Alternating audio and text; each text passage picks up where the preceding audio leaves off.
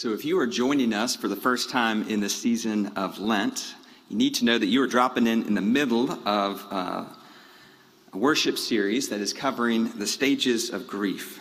What does it look like for, for each of us to navigate grief? What does it look like for us to do that as a community as well? And so, if you opened your bulletin this day and you saw the title Good Grief Depression, um, you need to know this isn't something we talk about every single week. Um, there are lighter things. Um, but it's important. It's important that we have a conversation about what it looks like to grieve and to reach this stage of grief that is uh, so weighty and so difficult. A reminder, as we've had each week, that this process, these stages of grief, while they, they seem linear to us, they are not. They are very fluid. As we grieve, we move in and out of each of these stages, okay? And whether we're grieving a, a death or whether we are grieving a loss of some other kind, we will navigate these stages in a unique way to us. Okay, so there's no right way to do this. Each of us has a different journey. We believe that God is with us on that journey. I want you to know also that um, maybe this series, maybe you're here in this series because it is for you. Perhaps you are dealing with an, an acute loss, or maybe communally, um, you are a part of a community that has dealt with loss and grief. Um, or perhaps this series is not just for you, but for someone that you are close to. Perhaps they need to hear. Perhaps you need to be equipped to be able to walk alongside them in the midst of their grief. Um, so if you're dropping in for the first time this Sunday, we really encourage you hop on our YouTube channel, check out the last few weeks, catch up on kind of where we are and the sort of conversations we've had about grief. I also want to just make a distinction too. When we, we move and we use this word depression, I, want to make a distinction between those who struggle clinically with depression over a longer period of time and those who experience depression in the acute phases of grief too. I don't want to uh, demean the experiences of people and say that we can somehow reduce someone who struggles with depression in more clinical fashion to a, a 20 minute sermon, okay? That's not what we're talking about here necessarily, although some of the, the characteristics, they're going to look the same, they're going to manifest the same, um, but they are unique, okay? So let's keep that in mind as we indeed read from the Gospel of Matthew. We are in the 27th chapter. We're going to start in verse 32 and move through verse 46.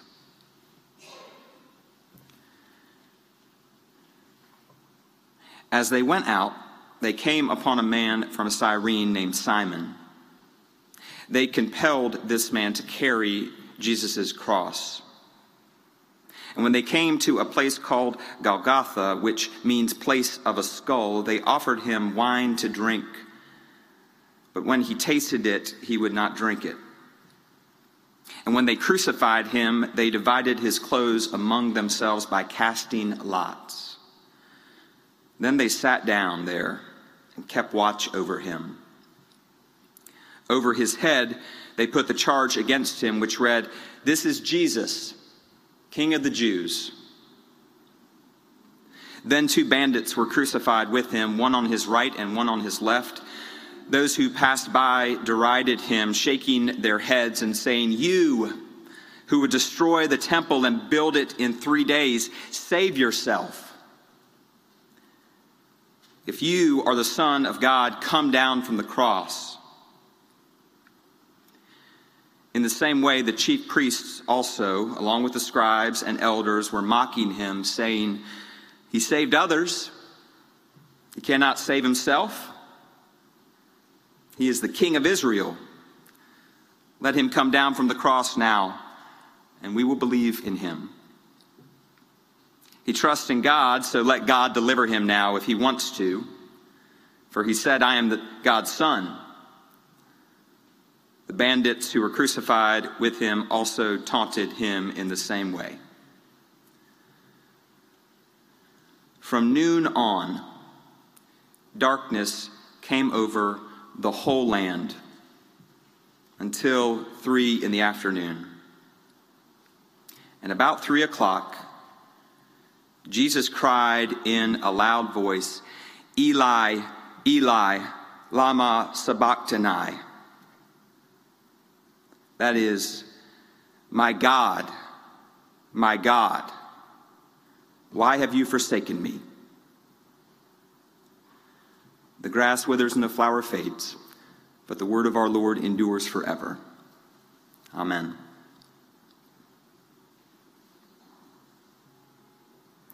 I can remember the first time it happened. I walked into a dark house the only thing giving light and sound was a television in the corner of the living room. By way of background, uh, a few months earlier, I had been forced to move out of my rental house in Madison, Georgia. By circumstance or providence, a good buddy had recently come to need a roommate to help carry his mortgage. It had been about a year since he got home late from a church meeting, and his wife met him in the kitchen to tell him that she wanted a divorce. Of course, there's more to the story. There always is more to the story. But for our purposes, you simply need to know that he was devastated by this announcement. My friend intended to be married to his wife for the entirety of his life. Despite any difficulties they might have had, he planned to be there. But that night, I made my way by touch into a, a dark kitchen. I stood in about the same place where his now ex wife had stood when she broke the news to him. And I let my eyes adjust to the screen, to the figure on it, and then my ears I let them adjust to the sound. A man with a guitar and a voice that ached with pain sang a song that I'd come to know as Elephant. The troubadour's name was Jason Isbell. Many of you might be familiar with him. Grew up in Alabama, his sound has shaped a couple really significant bands. And for the last several years, he's been making music that unapologetically bears his soul. Elephant is a devastating song about a man named Andy and a friend trying to pretend that she's not dying of cancer it's excruciating to listen to. But I stood in the kitchen and stared at the only thing that gave light in that room, and I listened as Jason sang these words. She said, Andy, you crack me up. Seagram's in a coffee cup. Sharecropper's eyes and the hair almost all gone. When she was drunk, she'd make cancer jokes made up her own doctor's notes. Surrounded by her family, I saw that she was dying alone.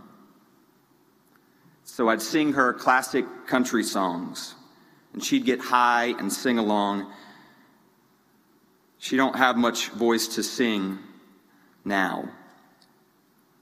We'd burn these joints in effigy and cry about what we used to be and try to ignore the elephant somehow.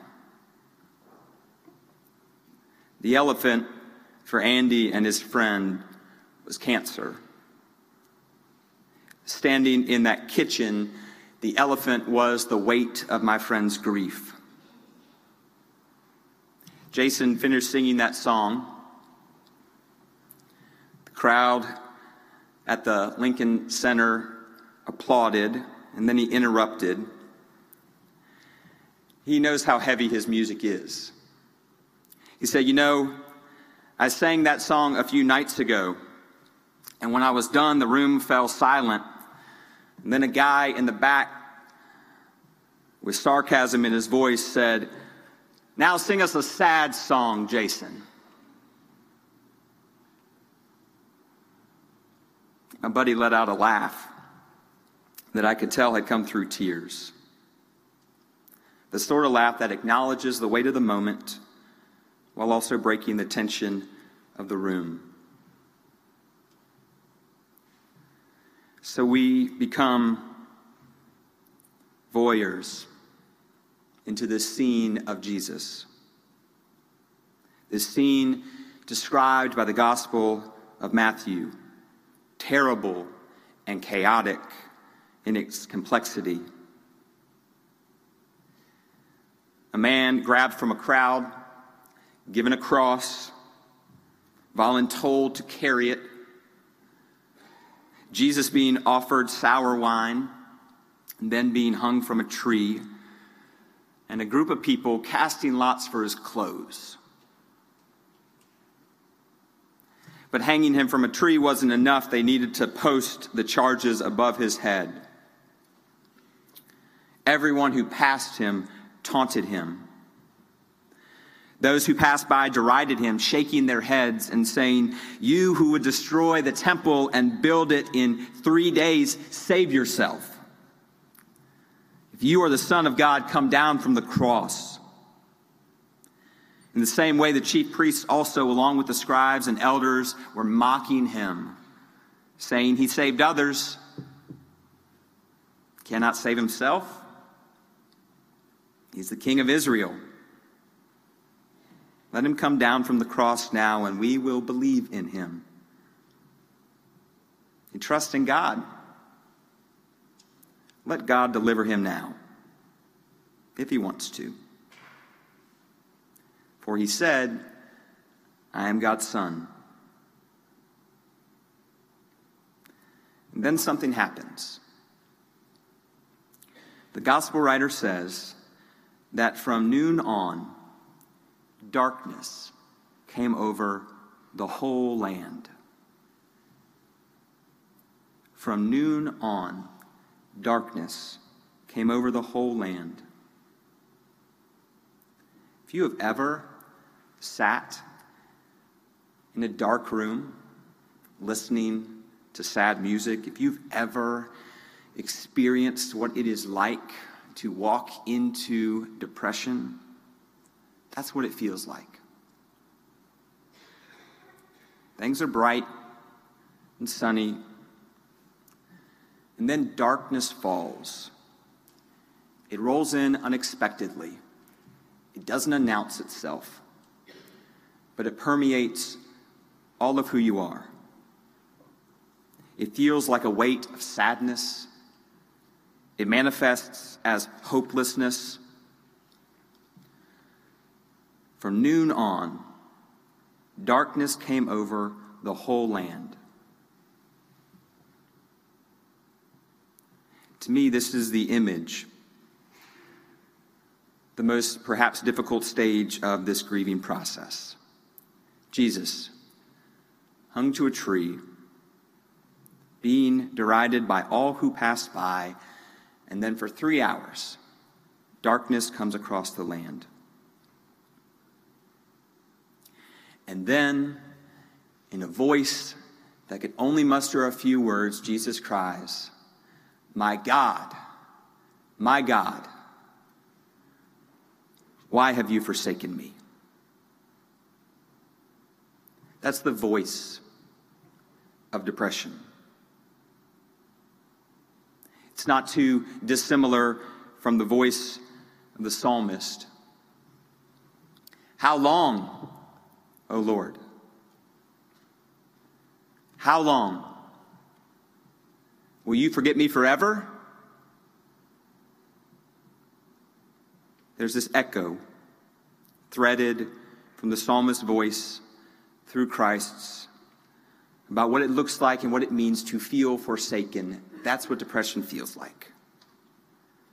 It's a deep sadness, it's a weight of hopelessness, and it's something that as we navigate grief together, as we move through stages together, we will experience.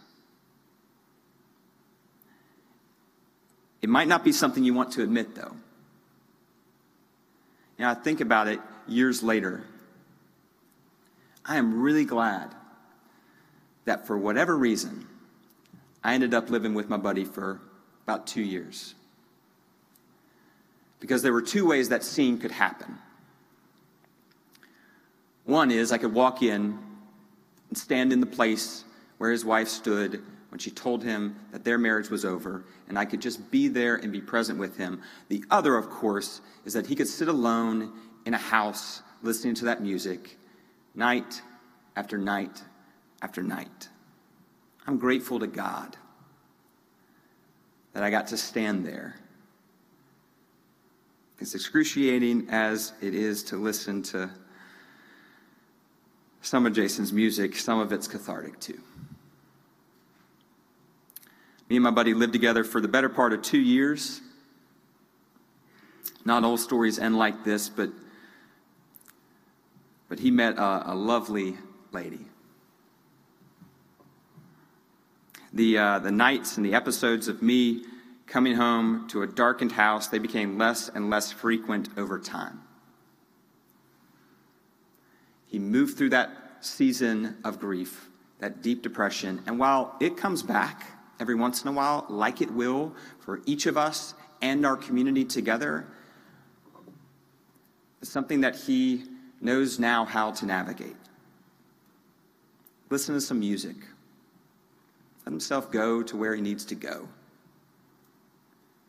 Then move through. As a way to mark the end of our living together, I bought us tickets to see Jason Isbell at uh, the Fox Theater in Atlanta. It was uh, two hours of beautiful music. I don't want you to get the wrong idea. He has some really depressing songs, but he has some incredible songs too. Got done with the concert, and we cheered as loud as we could. And, uh, and he came back on for one song as an encore. He obliged our clapping, and he came out and he sat by himself and he played a nine and a half minute version of his song Anxiety. It was terrible, y'all. we packed up our things. I said, I gotta go, man. And we left and went home. It can be brutal to navigate this stage. But here's what you need to know when the darkness falls on you, when it rolls in unexpectedly, in the midst of noonday, it comes upon you or someone close to you. You need to remember how normal it is to the process of grief. This is a stage that must be navigated. It is part of our individual process and our collective process. The reality is, you're going to move in and out of it probably multiple times before you're done with it, you might never be done with it told you I got together with Angela Kelly early on in this series, and one of the things she told me was, you know, when we're talking about grief, we have to tell our story. We have to tell our story a thousand times. We have to tell of our heartbreak. We have to tell of our loss. We have to tell even of our depression. We got to tell it a thousand times, and a thousand might not be enough for us. But every time we tell it, we have to remember, we have to know as we listen to the echoes of the words of Jesus on the cross, My God, my God, why have you forsaken me? We need to know that God, more than any other power in the universe, knows the power of darkness. That Christ hung to that tree, was present when the sun went away and the clouds came, and darkness fell. We are not alone, as we've said so many times through this season. The encouragement, though, of course, is to muster the courage to sit in it, to process it, to talk about it, to cry, to laugh. Jan Richardson has a blessing for the brokenhearted. Janine shared it with me this week. Thought it was appropriate for us this morning. Let us agree for now that we will not say that the breaking makes us stronger or that it is better to have this pain than to have done without this love, let us promise we will not tell ourselves time will heal the wound when every day our waking opens it anew. Perhaps for now, it can be enough to simply marvel at the mystery of a heart so broken. The mystery of a heart so broken that can go on beating as if it were made for precisely this. As if it knows the only cure for love is more of it. As if it sees the heart's sole remedy for breaking is to love still. As if it trusts that its own persistent pulse is the rhythm of a blessing we cannot begin to fathom, but will save us nonetheless. May it be so. In the name of the Father, and the Son, and the Holy Spirit, one God, Mother of us all. Amen.